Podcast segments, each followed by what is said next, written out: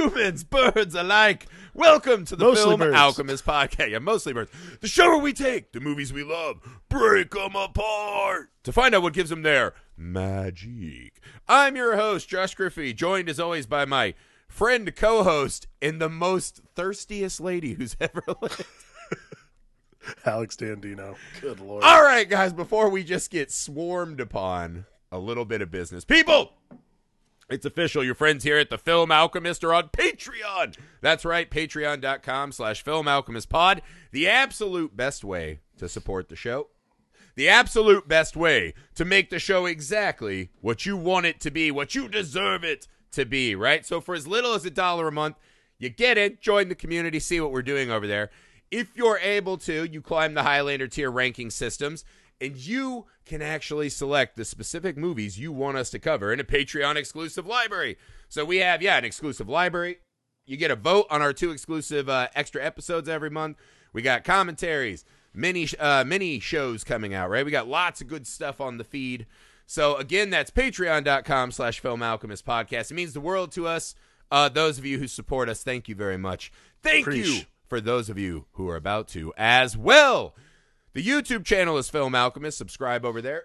You can see our faces uh, and hear our voices together. It's a powerful combo from the gods. You can email the show, filmalchemistpod at gmail dot com. Find us on all the social media you're on. We're easy to get a hold of. We love to hear from you guys.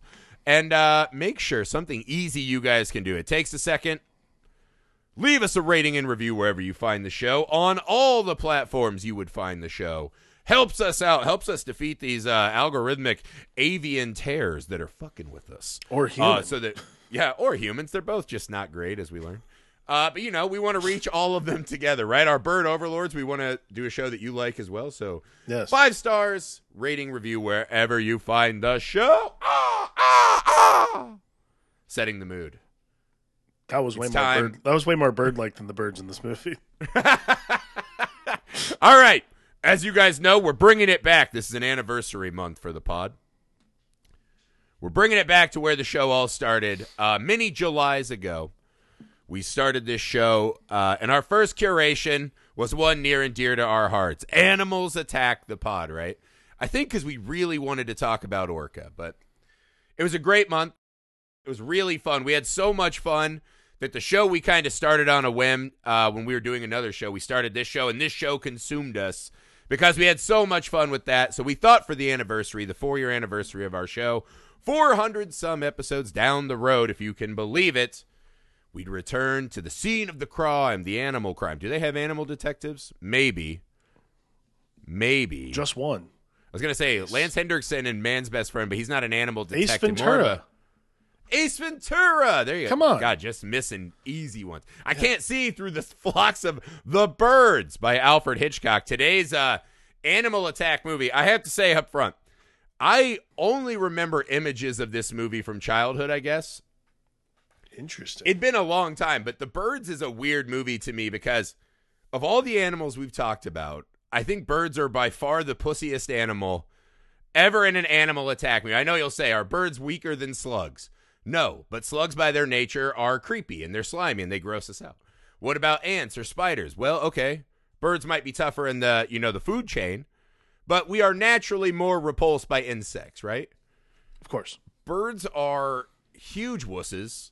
They weigh next to nothing. Their bones are frail and thin. Even if you take them back to dinosaur days, right? That's how far back you have to go to, since anyone was afraid of a bird. Right. Actually, come to find out, I have two friends that are deathly terrified of birds, which is a really weird thing Interesting. To, okay. to know. So I think what's funny about this movie is the outsized amount of fear I remember having of this movie, considering it has the weakest animal subject of any movie we may cover in this series. And I think it's a great testament to the powerful filmmaking of one Alfred Hitchcock, obviously. Yeah. Uh, so, Alex... I don't know when the last time you had caught up with The Birds was, uh, but what are your opening thoughts on this film? I feel like I somehow watch this movie like every year. I don't know why. It is like you just do is, a check-in. It's like one of it's one of my favorite Hitchcock movies. Uh, for really, for a lot of reasons, mainly for the reasons that like no one watches it, which I think it's fucking hilarious. Like I. For like for all the reasons that you listed, which is yeah, birds are just like complete wusses. to the rest yeah. of us. Something about that is like so entertaining to me that all these yeah. baffling individuals in Bodega Bay, California. If there's ever been a movie about this, the demise of coastal elites, it's definitely yeah. the birds. Um, but I mean, ultimately, I, I like that it is this like the terror of nature and the, like, yeah. and the thing that I like the most about it is that's the terror of nature and the wanton disregard for the explanation as to why. Like, I think that's what makes a great animal attack movie. And the ones we've watched this month, obviously, like Jaws is a great example. Jaws is just about killer instinct, you know, in a lot of ways. Mm-hmm. What's great about the birds is it's literally unprovoked. Like, everyone has these wild, like, ridiculous theories, like, towards the middle of the movie that, like, make no yeah. sense. I'm like, are you just guessing? Like, what is the matter yeah. with you? But, like, it's such a Not strange great thing. Scientific minds in Bodega Not a Bay. Lot of science going into the uh, thoughts of how the birds. But, yeah, like, there's just something so terrifying about the unknowable thing about it all. Mm-hmm. That's what's actually scary, not the birds themselves. Right. Well, I think I think it gets to the, your point, right? The best thing about an animal attack movie is we've created this world. We've agreed on a society. A lot of us do jobs that make us want to die early. We just keep doing it to pay bills, to buy shit we don't need, right? We've organized society in this giant, you know, tower of cards, right? Right. And then when nature just comes in and says, hey, fuck you guys, how fast it crumbles, right? How how fast all of these illusions are just gone. And you're like, oh, fuck, we're just, we're one of the animals out here. We're prey now. And I think right. one of the thing in particular about the birds being pussies in this movie, and it's not like, this is not a town that's descended upon by, like, bald eagles. No. Right? These are not, as Napoleon Dynamite would say, creatures with razor-sharp talons, right? No. These are all, like, the most meek animals this in their, their group, yeah, like, right? If this was a movie about, like... yeah. albatrosses trying to destroy a city, be like, whoa, cool. Yeah, this is like the literal first bird attack we see is a seagull who just like yeah. strikes a lady who doesn't need to be there. I mean, in I do have a theory that it is all her fault for driving recklessly in that boat. She oh, hits the bird. Absolutely, the bird goes back fault. And he's like, this motherfucker, she ran me over. And they're like, say what? And then they all just descend upon yeah. neither here nor we'll there, though, that. Right? I think there is this great. I think what the birds do is that. Again, they are very innocuous to us. And the movie takes this thing where it juxtaposes people and things in our lives that we take, you know, for granted, right? Schools, our own house, a birthday party. Mm-hmm. And it just juxtaposed these these wimpy animals, right? That we're not afraid of at all. And the movie does such a great job of of earning tension that by yeah. the end of the movie, every time you hear a bird or see a bird just sitting on something, the amount of tension without really much backing, right? Not a lot of music, just this cacophony of bird sounds, right? There is this real fear. There, there is a strange image in this film that we see constantly. The whole last ten minutes of the movie is essentially this this buff, just chick magnet of a man, right? Uh, which we'll get to. Just this like, oh, Rob what is Taylor. What is going on with this guy? Yeah, just sneaking around for fear that birds are going to beat him up. And yeah. it, it is stunning to watch us cower as prey to these meek and weak animals, right? Because I was saying this, right? My yard, uh, we have all these flower baskets and all this shit, and every year my yard is besieged by birds right. that make nests and all. As I watch this today, a nest behind my head, right, on the porch behind my couch, had just hatched. So there's all these baby birds chirping the whole time I watched it. Right. And I know, I see these birds, right? We have little swallows all over our place. And I was like, how many fucking swallows would you have to lock me in a room with where I could not survive that attack? I was like, let's say I had rec specs on like Horace Grant so they couldn't peck my eyes out, and I had shorts on so they couldn't bite my nuts off, or peck my nuts off, I guess. There's not a lot of scrotum skin. They could peck through that. But I was like, how many fucking swallows would it take to beat me in a, a man versus nature fight? And I was like, I think like ten thousand. Because honestly, if I just rolled around in a circle or like slammed into a wall... Right. Every bird that got caught between my body and the wall is just crushed and maimed. Sure. And every peck does, what, next to no damage? So I don't know. I mean, it, it's yeah. very, it's it's a strange place to put us beneath such meek and wussy animals. So I remember probably the first. How many swallows would it take to get to the center of the Dandino pop? not ten thousand. I'm a pussy. Like, it would probably take... But you're big. Maybe ten. I don't know. You're a big man. You're a big man. No ten birds are going to squash you. I don't you. know. Uh, actually, the one... So, my... So, here's the... This, I did want to point this out. So, can we get a, can we get a mathematical equation of the weight of a swallow versus the thickness of scrotum skin? We need some graphs if we're making this game. I was going to ask you, did yeah. you ever have to read the short story this is based on? Never. Okay. When I was in high school, this was a short story. We It was a weird thing that we w- w- read this in high school. I remember being like, wait, is this what the movie's based on? And yeah. my teacher said yes. We read the short story. I'll be honest, I don't remember anything about the short story. I know it's very different from the movie. And actually... This is based on something that Alfred Hitchcock read about happening in a city called Capitola, where they mentioned that the seagulls got yeah. confused and shit. Yeah. So in Capitola, like the basically they woke up one morning and these birds were like dive bombing into houses. yeah. And like hawking up like half digested anchovies and shit. But they found out the reason that that happened was because they had all ingested toxic algae, apparently. Gross. Now, dude, I had birds hit my window at full speed. It oh, is yeah. startling. This happened. It happened actually when I lived in Noblesville as a kid. We had yeah. a huge skylight in a like in our living room, and one day an owl just blew himself up, yeah. flew right into the window, and it, it was the craziest thing I've ever seen. So we read the short yeah. story in high school. We watched the movie, and I think that was the first time. Like, I had seen the birds when I was much younger. This was the first time I was registering it as, like, a movie that I was like, oh, wow, that's kind of cool. That's an interesting idea. Like, na- the uh, terror of nature, that kind of thing. Mm-hmm. So much so that I enjoyed it. And actually, the annals of the internet probably have buried it. But my, uh, like, thesis film before I left college was about uh, bands uh, on tour. And one of the bands I actually named after this movie was this, like, sh- the idea is the, char- the characters are in a sh- this shitty hardcore band called Melanie Daniels Evil. Um, because I, I don't know, like, we had, like, when I was in bands in high school and college, like, some of these band names were just so bad. Like, mm. one of the ones that I always remember was the, um, there was a hardcore band called Norma Jean, which was based on, that's Marilyn Monroe's real name. And I was like, why would that, why would anyone think that would be a hardcore band name? Like, anything, like, you could just call your band Blood, and that would be infinitely cooler. It was than... kind of the unnamed secret of the hardcore scene that none of the guys or bands seemed particularly hardcore. They were definitely not hardcore.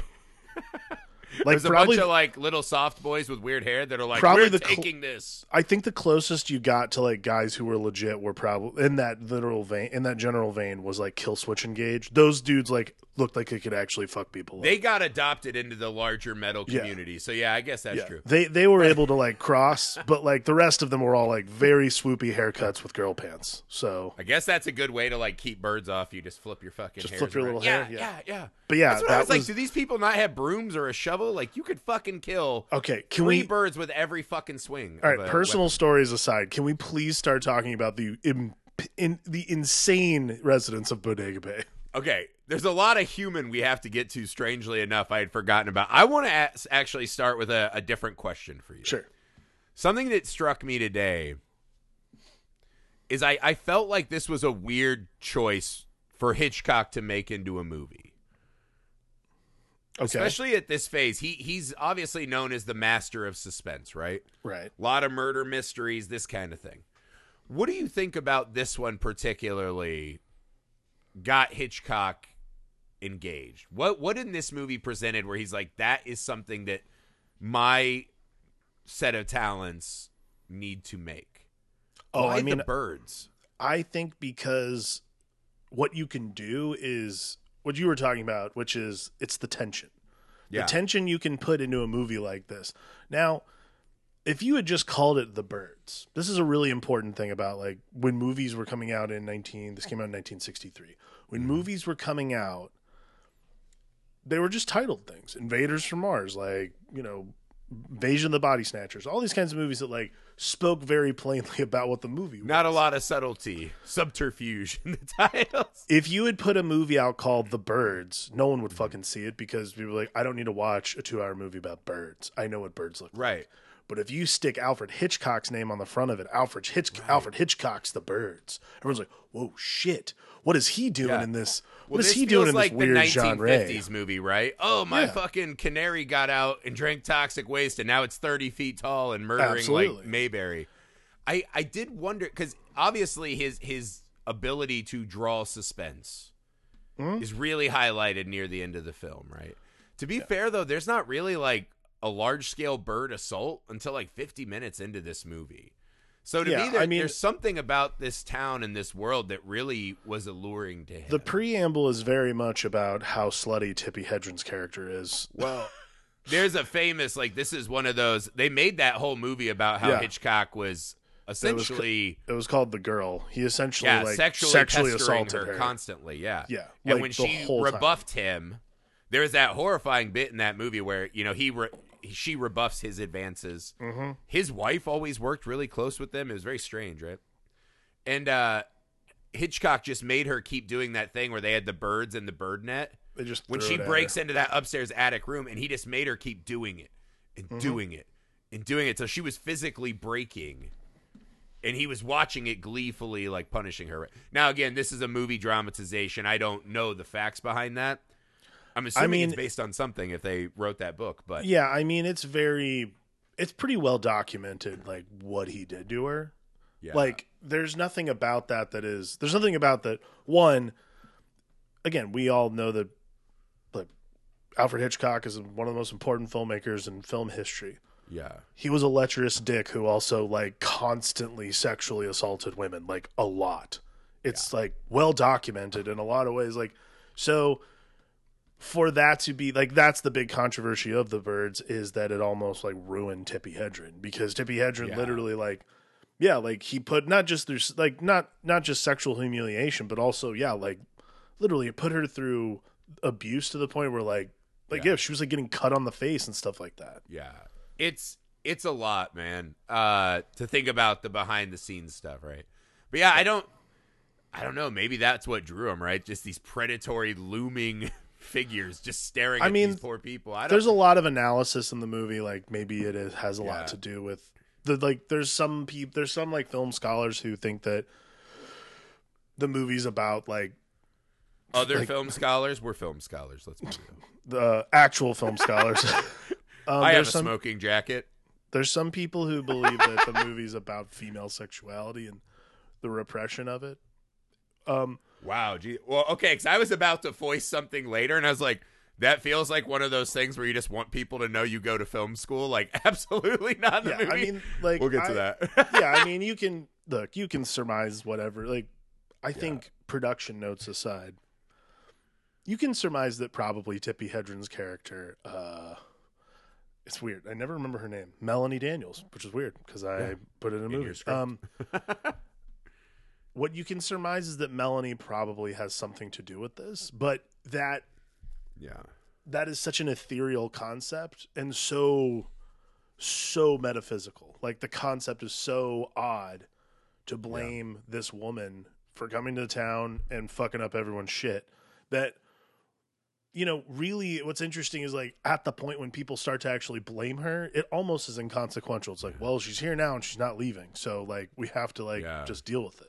It's a very interesting. Well, if you thing. reimagine the movie, right, it's like, hey, you want some tea? Yeah, and then all of a sudden, just like levitating vaginas were exploding out of your fireplace. That's certainly a way that you could you could put it that way, sure. Directed by Alec Garland. I mean, I'd watch that movie too. But I no, I do it, think I watch Alex there Garland's is the something bird. really because I was watching it today. And I essentially forgot the whole fucking preamble of why she's in Bodega Bay. Oh, I just yeah. remembered, oh, it's two, like, really fucking square-looking white people fall in love. Uh, they're by some water. And I always remember the movie to me mostly starts with, like, the the birds at the school, right? Or that seagull hovering down over the burning mm-hmm. town. That's the images that stick. This whole introduction, right? The worst meet-cute of all time. Which is she's buying a bird as a joke on her straight-laced aunt, right? She's going to teach a bird to say four-letter words. Yeah. He comes in and doesn't really want lovebirds. He just wants to tell her that he thinks she should be in jail for being a prankster. Yeah. She takes it on herself to use daddy's newspaper men to stalk him. I had forgotten he was a lawyer. To, So not only this, she fucking buys the Lovebirds for his sister, mm-hmm. creepily. Weird. Takes them to his apartment. The neighbor guy's like, well, he always goes to Bodega Bay. And she's like, yeah, I'll drive three hours up the fucking P C H. How thirsty like, can you be? My yeah, goodness, I was like, Melanie Daniels. This is the, the chain of events, right? Because she's saying this like, oh, it's just it's just for a laugh. She takes a three-hour car ride after stalking this man and getting his info. Yeah. Up to Bodega Bay, charters a fucking boat, goes and pesters a school teacher on her day off to get the name so she can teach the birds to say the name, presumably, right? Uses this fucking boat, cr- glides across like Jason Bourne, cuts it off and paddles in when she sees him go to the barn, breaks into his fucking home. Also, she can have that moment where he looks out at the binoculars and he drives to town like his fucking ass is on fire. And she has this great Tippi Hedren smile, right? Like, got you, motherfucker. Yeah. It's a and very... I was like, this is the most bananas introduction to a character I've seen yeah. in a long time. It's super problematic in a lot of ways. But most importantly, she is a full-blown stalker. Like... A, there's like a million dudes yeah. in San Francisco. You're telling me none of them can hold socialite Melanie Daniels' well, attention. What we learn, right, is when she talks to the school teacher, she also has been holding a candle for this yeah, guy for she's a got long a thing, time. She's got a thing for... Uh, Another really kind of sad subplot Mitch. Of the movie is like she moved up there just to be close to this guy that doesn't love or want her, and she's still yeah. friends with his overly strangling mom. Yeah. Um, but she has this line, right, where...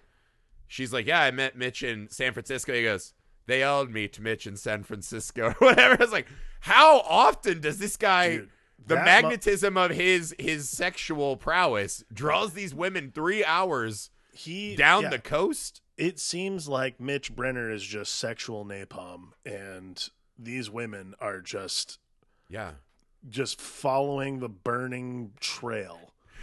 All the way this to Bodega is, Bay. If the character in Fresh, played by Sebastian Stan, didn't have a snack issue, yeah, that's what's happening. He, I, it's almost like he only leaves San Francisco to see who really wants it, right?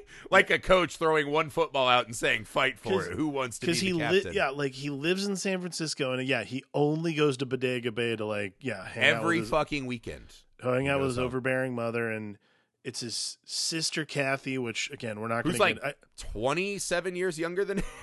Yeah, I, I mean, again, uh, Jessica Tandy plays Mitch Brenner's mom. She was mom. a mistake, yeah. And yeah, like, I don't know what... I mean, again, Jessica Tandy looks old enough for like, there's no way there's there's no way that this reproduction is working right now, but all right. It's all very strange because you're like, he doesn't look much younger than his mom. The youngest girl's like ten, it looks like. I don't know. It's it's a very turning, strange family So Kathy's setup. Turning eleven. That's like the thing. eleven. That's right. Yeah. yeah. It's uh, the the human in this movie is fucking bizarre. They are. In the mom who just immediately hates on Melanie. She's in the Gossip columns. Yeah. Um, she's a bit of she a. She does this thing a where a she's like, girl. It's yeah, it's not an Oedipus thing. She just likes him too much, and you're like, it's a fucking Oedipus thing. Yeah. For sure. For sure, it's an Oedipal thing. Um, there's just that tragic scene when she's like, you know, you, you're with this person and they have so much strength and then they're gone and all the strength is gone and you're still here. And I was like, oh, she's just a lady who misses her husband. But then there's like, dude, there is some weird sexual politicking in this movie. How about this scene? The birds attack, right? The vaginas fly out of the fucking fire. I mean, the birds fly out of the fireplace. Absolutely. They fuck up her tea party. They tilt the picture of her husband, right? There is so much leering eye woman to woman in this movie, right? Maybe that's the sexual uh, awakening of women, right? Threatened by each other. She's watching as the cop's like, well, I mean, there could have been lights on. I don't, maybe the birds got ruffled by the children, right? He's doing his fucking like, I know shit, I have a badge. She's yeah, watching this lady bounce around the room. This lady who clearly does not like her and has no interest in her, who she's mm-hmm. heard from Annie doesn't like anyone coming for Mitch, right? Right. She's watching her adjust the picture of the father, right? And I was like, this is the moment she's going to be like, I feel bad for this poor lady. No, she says, how about I take Kathy upstairs to bed and shack up here? Yeah. And the mom's just like, what? Like it happens under yeah, her nose. It's like, the next it's morning, like a Scooby-Doo thing. She's like, uh, uh, she's like, There's sex in my home, right? She's like, I got birds and sex everywhere. I don't need the any next morning, sexy energy. The next morning, right? Tippi Hedren gets up. She's doing. She's like, oh, I went to bed fresh as hell. Like she's popping up like ready, right? She doesn't yeah, have yeah. a bathroom there. She's got like a water bowl. Yeah. She's already looking fresh to death in her like fucking old lady pajamas. She watches the mom drive into town to drop the kid off at school. She smiles and starts flicking her hair like, oh, now I can get a body. Yeah. Because mom's, I'm a fuck your son in your house right while dad watches from the portrait. I was like, this is insane. Yeah, yeah. These the, people. I don't know. Made... What do you make of this though? The leering of people, like the women leering at each other in this man's orbit. It is, it is right there. Well, like, okay, I love, like, I, I've, I, I love Annie, the the teacher who has like just oh. stuck there. Like, she's again, that she's one like, broke my heart. She's one of I the, forgot about her. She's the best character in this movie because she's she understands that they're not like her and Mitch aren't going to get down. Yeah. Like that's not going to happen. Like she clearly has like been like scorched earth person for a while. She's and what's interesting is like she's not trying to save Melanie from like that scenario. She's just like, I'll just be friends with this lady who's probably going to fuck this guy I love. And like that's you think she's getting in the back door? Well, if I'm her friend, maybe I'll get to stand next to her at the wedding. Yeah, like if I'm her friend, maybe that's we can, like, sad. I'm but that that's like the character though to me. Like for me, what well, Annie she says that line right. I I moved. I stay here because I don't want to lose his friendship. And I was like, that's fucking brutal. It's it's it's sad. Like, but that's what makes Annie's. So it makes Annie's like ultimate sacrifice so much worse. It's just like, God damn, you should have just gotten out of town. Like yeah. the minute shit started going hair, but she's like, she's the teacher. She's like looking after all these kids. Like there's something very noble. It's like she's the only noble person in the entire town. Everybody else is such dog shit. Like Mitch.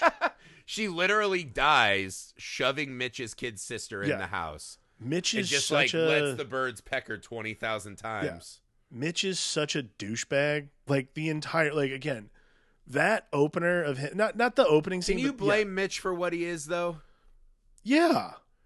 If women drive three hours to break into your house to get your attention, that has to. You remember, there's a Bill Murray okay. quote, right? Another guy mutated by fame. It sounds like, but he said when you get famous or you get a bunch of money, right? You got six months.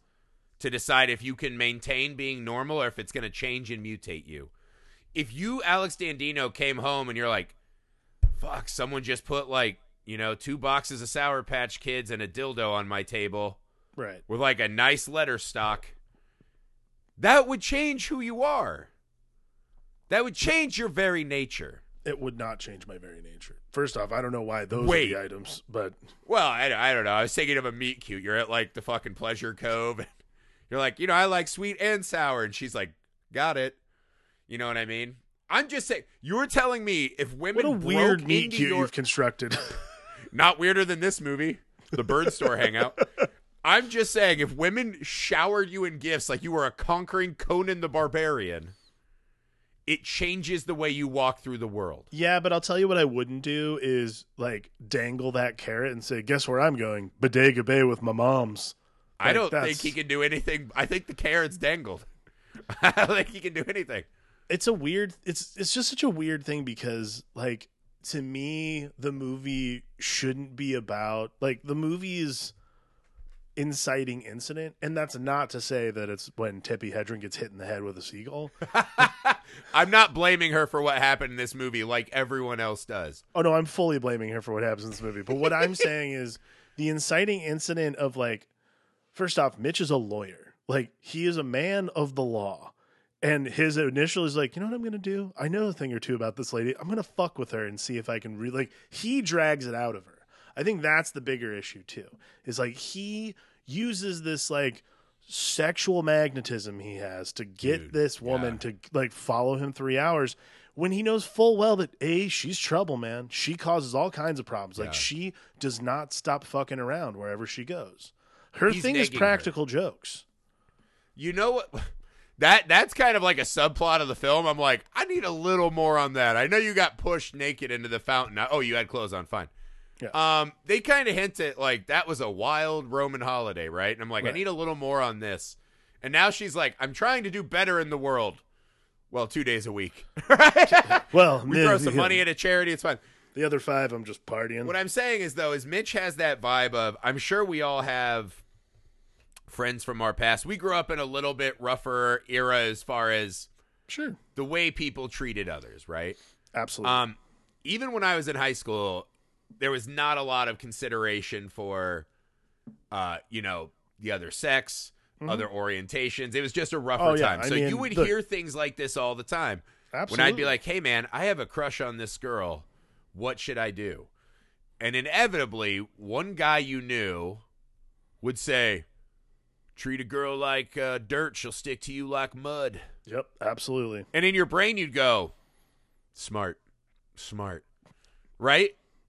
Like, and that's just how fucking stupid in we your were. Brain you'd go smart, and then like you do it and yeah. it would fail epically. You're like, maybe yeah. not as good as I thought. That's not great advice, I guess. If I had a time machine and could take me and my dick back to the nineties and just be the guy that didn't think that worked, I probably wouldn't be here today. There'd be no podcast because I would have drowned. I would have been like the girl in the Ring video, just drowning in fucking sex. You know what I mean? But no, that that is a legitimate thought process. That, and it, of course, these were guys who told me they had gotten laid, and I hadn't. So I'm like, right, of course, they got laid. Like, to me, that was like the the Ark of the Covenant. I'm like, I remember, you got I remember always being. Vagina, you I know can... what's interesting? It's funny you bring this up. I remember always being fascinated. I had a friend. Isn't it insane though? I had a friend. Okay, now that we're really talking about this, and yeah. I, I mean, look, I was not this person in high school at all, but I did have a friend who. Like our freshman year of high school, we were our freshman year of high school. He like he got laid our freshman year. I was like, "Whoa, that's really cool," you know. Yeah. And he was like really stoked about it. He treated his girlfriend like shit. Like yeah. was ne- like he's like, "Oh yeah, I want to go hang out with the guys." Like that kind of stuff. Like never like, and he never had a problem finding dates. Never had a problem with girlfriends. That kind of thing. And yeah. I never understood it, but maybe that's what. Maybe this is the key that I'm missing. Now that I've watched The Birds again. The key is, if you're Mitch Brenner, it's just something that can't be taught. It is a pheromone, and in that regard, maybe you got extra moans. Maybe what's going on, maybe the reason the birds are in Bodega Bay is not necessarily just because of Melanie Daniels, but it is the sexual chemistry, the pheromones the combining cloacas, in the air. The yes. cloacas, yeah. Maybe they it's unfurl bo- their cloacas and they're like, we got to go deathmate with this I think guy. It's both of them. Both of them are causing this because of their wild, wild indiscretion. Wow. Maybe that's what So you is. think the farmer fucked Mitch? I think the farmer... I think, you think the farmer ha- was fucking Mitch? No, I don't think... The, well, he could have been, I guess. I don't know. That's why the six, birds got him first. It was first. the sixties. It was a wild time, man. You could do anything. The birds got him first. They're like, he's reaping more than we sow. They fucking pecked the farmer's eyes out because he got to see Mitch naked before them. Like, go, go, go, go. You know, no, what? um, I don't, I don't know. know, man. I, I do think there is some. I, I know we're just doing this time travel like personal thing. It was wild to me how many of me and my friends thought the best way to get girlfriends was to be as douchey as possible. Right. Yeah. It's no. fucking insane. I think about it a lot. And I, well, not that a lot. I actually, okay, I do want to. So, birds. No. oh, no, actually. Uh, it's, Go for before, it. I do want to move on real quick and say the sound of the birds. Yes. Is the most terrifying sound in this entire movie. Like, there's not a lot of score in this film. This is a really important thing. Like, there's not a lot of score in this film, but Nature, those bird, bird noises song. are, um, I think, I looked at this, I looked this up. They're made on um, a synthesizer, for one. Oh, but, really? Yeah, like a lot of the sound effects, but like the bird, the like bird calls were done on this electroacoustic instrument called a mixturetrautonium. If you look it up, it's like a Sounds giant, like a very hip Italian restaurant. Yeah, if you look it up, it's a huge, like, it looks like a huge Moog board, but like it's the yeah. weirdest, it's the most like unsettling sound in the entire, yeah. it's the most unsettling thing in the entire movie is the sound of these birds. Well, it's they do this real. this great job earning tension, right? So the start yeah. of the movie is like birds chaotically flapping around the credits, right? Mm-hmm. And then all of a sudden the movie starts and we just that that bird song is what carries us through the transition, right? Right. And all of a sudden Tippi Hedren's looking up at the sky. And I remember being like, that's a fucking ton of seagull sounds for wherever the fuck they are, San Fran or whatever. That's like a lot of seagull. Then we yeah. go into this bird shop and it's constant, right? And I think what it does is it, it sets you in this how omnipresent birds are in our life. At one point they talk about there might be like one hundred billion birds on Earth. Yeah. Right? Whatever the math is. How many birds we'd have to kill each to survive, right? How many grown-ups are there? How many birds each we have to kill to win this war? Probably half their pot. Neither here nor there. We're not going to do it. We need another fucking chart, right? Birds right. per overweight adult man murders, right? Chart it out. Let's get chart some graphs out. going. Let's do it, guys. But what I'm, but there, there is this omnipresence of the birds, right? Mm-hmm. And again, this is this is a subtle trick that the Jaws employs too, right? It gives you these little clues, and then it goes quiet. And in that quiet, your mind is conjuring tears. Because again, I'm not scared of getting attacked by one hundred crows. And I know everyone listening is saying one hundred crows will fuck you up. Maybe. But I'll tell you, I never would lose a wink of sleep. Right? right? If I had to choose an animal to fight, crows would be pretty high on my list. I think that's fine. But there's that wonderful scene when she's outside of the the um, schoolhouse, right? And the kids are singing this, like, you know, fucking folksy song, whatever the fuck it is. And she sits out. She's lighting a smoke. And behind her, we just see one bird quietly land on that thing, right? Mm-hmm. Cuts back to her. She's doing her shit. The song continues. Yeah. Another bird silently lands. When we cut back and the kid's song is about over, there's just like a hundred birds there. Yeah. And they're this... not doing shit. But the fact that they're draped all over that swing set behind her without her knowing... There is so much fear built up yeah. in you subconsciously. It's, it's probably the best. It's probably one of the, I mean, it's, it's a blueprint tension building thing. Like, this is why Alfred Hitchcock is one of the greatest directors of all time, is because this is like a kind of like tension build that is mimicked and repeated over and over again, because it's so simple. And the two, the three things this woman's, this woman's sense of urgency slash terror, mm-hmm. these birds that are accumulating because you don't know what they're doing. They're just sitting there. You're, they're lying in wait. All of it juxtaposed by these children singing. Mm-hmm. That is, there's a level that is so terrifying to that. Like I, mm-hmm. I again, it's, it's actually, but but before I went to college, my dad actually bought me this like filmmaking book. And that scene is in the book, uh, in the editing section, about how to build tension with an edit. Like, yeah, it's, it's a perfect, it's honestly like of yeah. all movies, it is like one of the most perfect scenes in a movie. Well, it's just brilliant, right? There's this subtle, you know, nature's just happening without us paying attention. Right. We think we're invulnerable to whatever's next, this sense of safety. Mm-hmm. Uh, now it's invading things like a school and a playground. So, oh, we also can't keep our children safe. Right. There's right. a lot of fucking fear happening in that moment. In those moments shine, right? When the kids run out and the birds are like, caw, caw, caw, you're like, all right, well, you can't even beat up a fucking ten year old. I'm really not scared.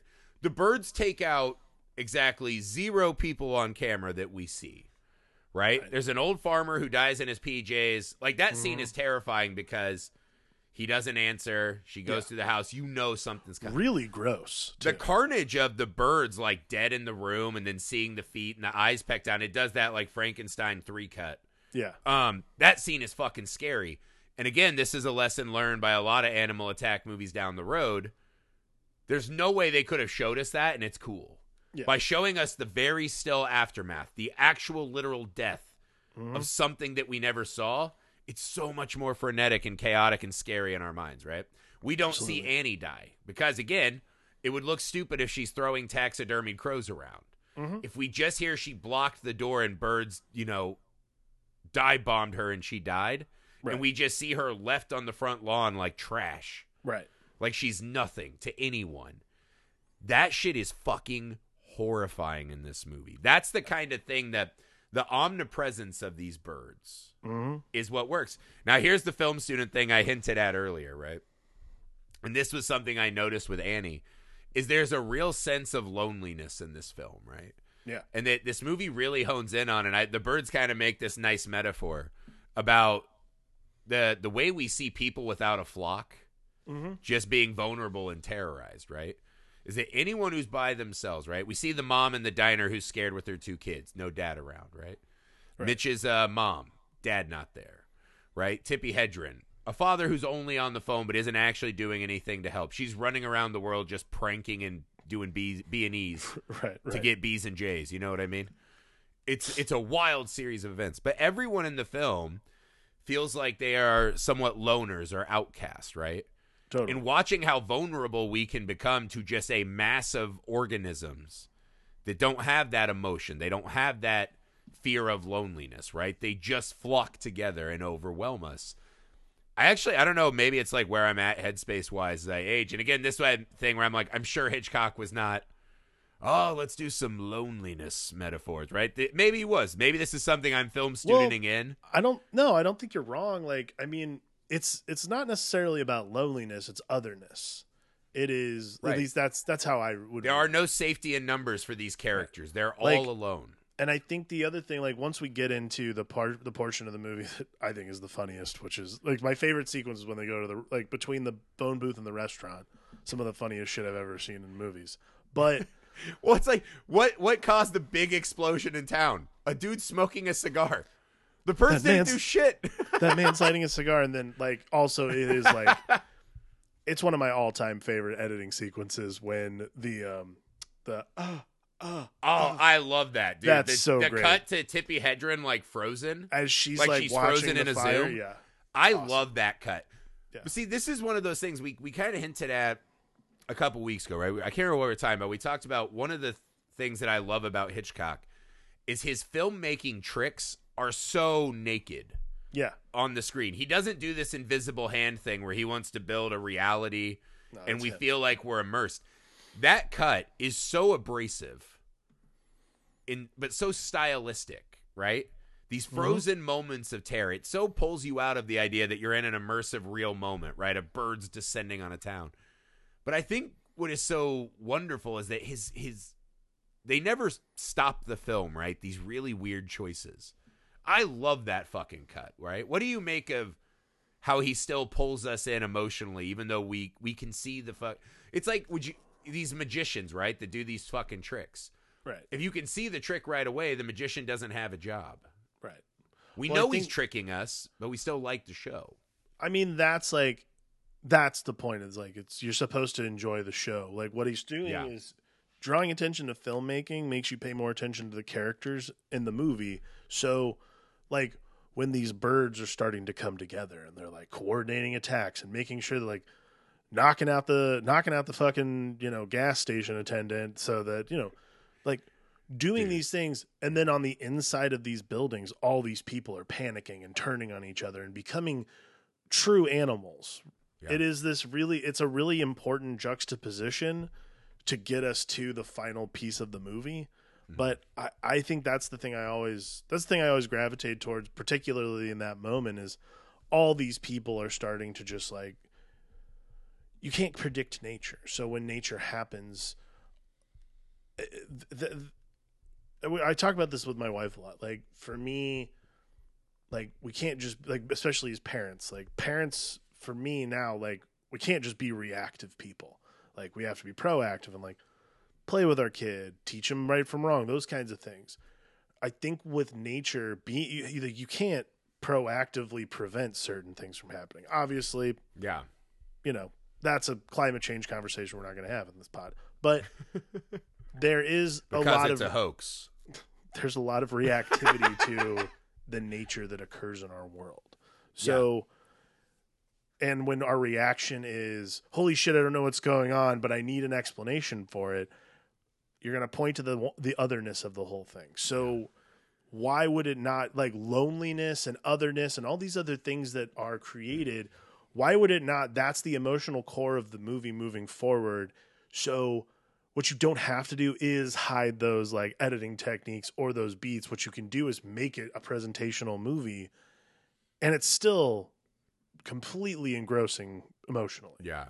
Because I think him and Kubrick do this a lot, right? Where it's really out there that they're so masterful that they'll get you no matter what, right? Right. Um, but that, that scene you talked about was really fascinating. That's one of my favorite scenes watching it today was that scene in the diner. It's literally just grown-ups saying, ah, I don't buy it. Like an attack happened just down the road, the third or fourth one in a day or two. Kids are being attacked. And there's just some old lady who's like, finally, I've been waiting my whole life to busk knowledge on some poor saps and she just takes the stage and starts dropping bird stats. Birds flocking together? I doubt it. Right? Yeah. There's one billion birds are here to bring. I'm like, there just so happens to be an ornithologist. Yeah. Yeah. How many times has she practiced that speech, right? She's just at home and she's like, Harold, do you want to go for a nice walk on the beach? She's like, get out of here, bitch. She's like, all right. And she just goes outside and says bird stuff to, like, you know, the beach.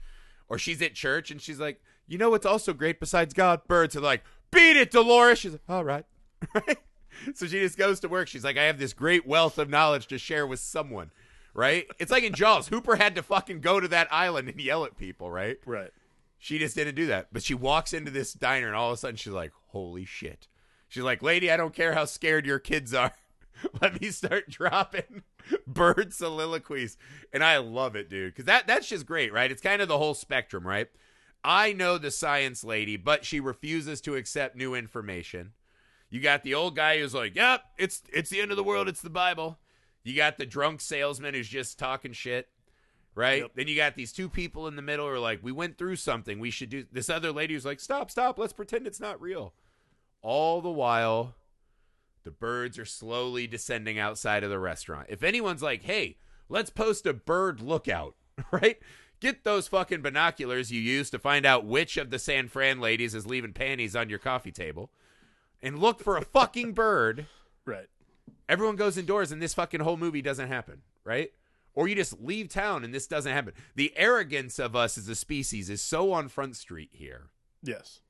And again, this gets to the fucking flock thing. We have no movement together, right? Our natural thing is we know what's right. Every human, no matter how philosophical or altruistic they think they are, knows in their very soul, somewhere deep down, whether they want to admit it or not, they are the most important creature on planet Earth.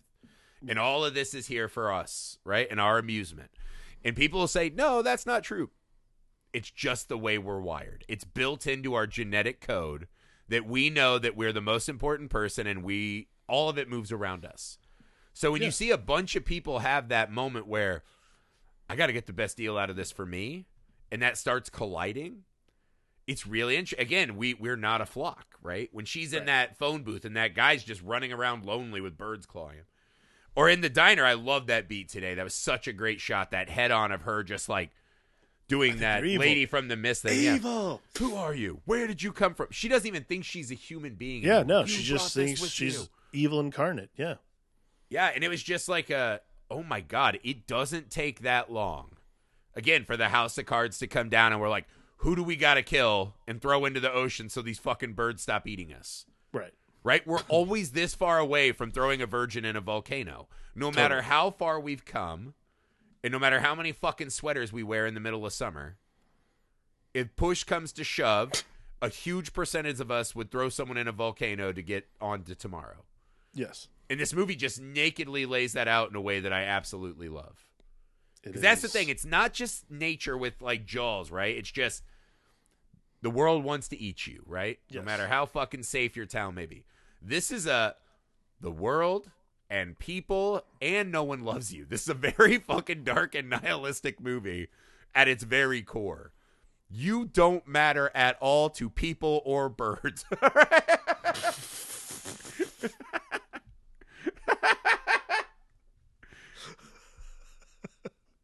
mean, I'm just saying, come at me on that one. You're not wrong. You're not Do wrong. Do you think that that The the godlike narrator of this film gives a fuck about any person on that screen? I find it highly indisputable. I think the, the, I think the godlike character watching this movie doesn't give a shit about anybody else, as evidenced taking by, away behind the production stuff we know, as evidenced by honestly the end of the movie where like no one's safe. Like in like the indoor is no longer safe. The whole thing becomes a mess, and it leads up to literally yeah like. Tippi Hedren saves Kathy, but it is like this thing where she's, it is like this sacrifice, like not her own, like she's not being selfless or anything like that. But it, what it is, is like, it's the comeuppance. That's a good way to put it. I I think if I said it in nature's a way that comeuppance, maybe nature's comeuppance or her comeuppance for being a creepy stalker. I'm not really sure. It's, it's interesting because like, she's so it's not creepy stuff. I mean, it, it's technically breaking like multiple laws. Yeah. But, but like again, but Alex, Mitch... if you came home from work, right? And it's like, here are some new size twelve Vans, Airwalks, right? Mm-hmm. Hey, look over there. There's a two and a half Cinnabon. Someone ate one because they were hungry, carb loaded, bringing you a gift. Who's... And then there is a pack of illegal Kentucky fireworks, and that's what's on your coffee table. Mm-hmm. And on nice letter stock, it just said, "Love that hog, hearts." Got it. That's my. That's that's the. That's you would the find that adorable. I think I'd be a little. You'd be like, that out. Person's not creepy. That person. I'll be honest really with cares. You. The first thing I would think is like, how did this person get in my house? It makes me uncomfortable. Right? How did this person know everything? I, I also love? have like, here's, I have a healthy. I ha, I side with the birds. I have a healthy mistrust of human nature in my, in, in a lot of ways. Oh, so, I would yeah. start leaving my door unlocked. If yeah, people see? would just fucking show up in my house and give me gifts because they're like, hey, when you berated me at the pet shop, it just got me really horned up. Just got me really and I'm really and impressed with what you're bringing to the table. Yeah. And they're like, here's a nineteen eighty-two copy of Mad Magazine, five Pez, and, and three stained tank tops from a line cook at a, you know, fucking Big Waffle House. I'd be like, holy shit, that is so thoughtful. Thank you. Yeah. I just, yeah, see, like... I think the accepting of the gift is the, because like here, like, okay, think about this from a lot. Like, look, I know that you make a joke, but you and I, you know, we have a healthy mistrust of our fellow man, correct? Right. Because they're not bringing me gifts and acknowledging my powers. Right. But if someone was to do that, break into yeah. your house, bring you a yeah. present, that kind of thing. I feel like the expectation would be there's an ulterior motive. Like if someone broke into my house and gave me a present. For sure. To get my sex with first you. thought, no. My first no. thought would be, how do they get into my house? And my second thought would be, this person is crazy and I'm fucking locking my door. After the sex. Mitch accepting the birds as gifts is what causes the whole thing. You know what Mitch- might have drawn the birds is the, the fucking shallow grave. Cemetery on top of that sandy lookout. Yeah, no shit. Where he's like, got another one. Those were big ass binoculars. You're not but, looking at the water that much. But I think that those are hunting binoculars. I think that by accepting those caged, by accepting those caged birds yeah. that are not from the bay, yeah. by accepting this gift and oh. saying, okay, you are using these birds as a, a joke. You're not taking nature wow. seriously or at their word. You're not taking love seriously. You're not taking love seriously. You're not taking anything seriously. This or is a these frivolous two pursuit. Are lovebirds themselves caught in a cruel cage of society and sexual gender Absolutely. Roles. Mitch Whoa. Accepting that present causes that, this entire students. Thing. Enjoy Boom. That. Enjoy that, film students. Mitch's Which, extra pheromones and shallow graves caused this apocalypse. By the way, I will say this is easily one of my uh, this is see this is nineteen sixty-three. I think this happens after after Psycho or before Psycho? Oh, this was remember. After. Was this after? Yeah. yeah. Okay. So, we've done Psycho on the show before. We've talked a lot about like the ending of Psycho is very specific and it's, you know, it's one of those things where director of film, sixty-two films. Holy shit. In in film school, the ending of Psycho catches a lot of shit because they have to explain what is wrong with uh, Norman. Okay, now, so here, let, just so we can clear this up before you finish, right? He went Vertigo, North mm-hmm. by Northwest, Psycho, Psycho, The Birds. Yeah. And then, yeah, Marianne. Marnie. Marnie. Marnie. Mar- Marnie right Marnie, after, yeah, okay, cool. Torn Curtain, Topaz, Frenzy, Family Plot. Family Plot, okay, cool. So, yeah. So... This comes right after Psycho. So yep. Psycho's ending is there's a lot huge explanation as to like what happened with Norman. Mm-hmm. So the reason they had to do that was in the sixties, people did not know what psychoanalysts psychoanalysts there is no lingo. Did. Yeah. There's nothing that we had to actually like there's nothing that we were able to do to like actually explain it. So we didn't have like a huge true crime industry like we do now. Right, exactly. There's no podcast to tell us what was going on. So yeah. Norman Bates's condition was so foreign, so bizarre. Yeah. What I love about The Birds ending particularly is that there's nothing like that. It is like, that's like, for me, that's like Hitchcock saying like, I finally got the ending I wanted. Like originally he didn't even want to add a like the end title card. He just wanted to fucking end the way it ends, which is Tippi Hedren, which is like Melanie, Mitch, Kathy, and Lydia the mother all walking out to the car while this just like thousands of birds sitting on their property, like as they yeah. walk to the car, which is fucking terrifying. Another amazing yeah. like piece of just tension building. That final image, like, to me, that's one of those you're like, oh, I'd hang that on a wall in my house. Oh, hell yeah. It's like incredible. That shot of just birds fucking everywhere, the car rolling down. Absolutely the birds are amazing. Sitting there like a blanket. This isn't over. You mm-hmm. can't escape this. You might drive down there, but there's probably birds there's over there nature. Waiting. There's still yeah. nature waiting for you. And again, because of all this shit that we've watched, right?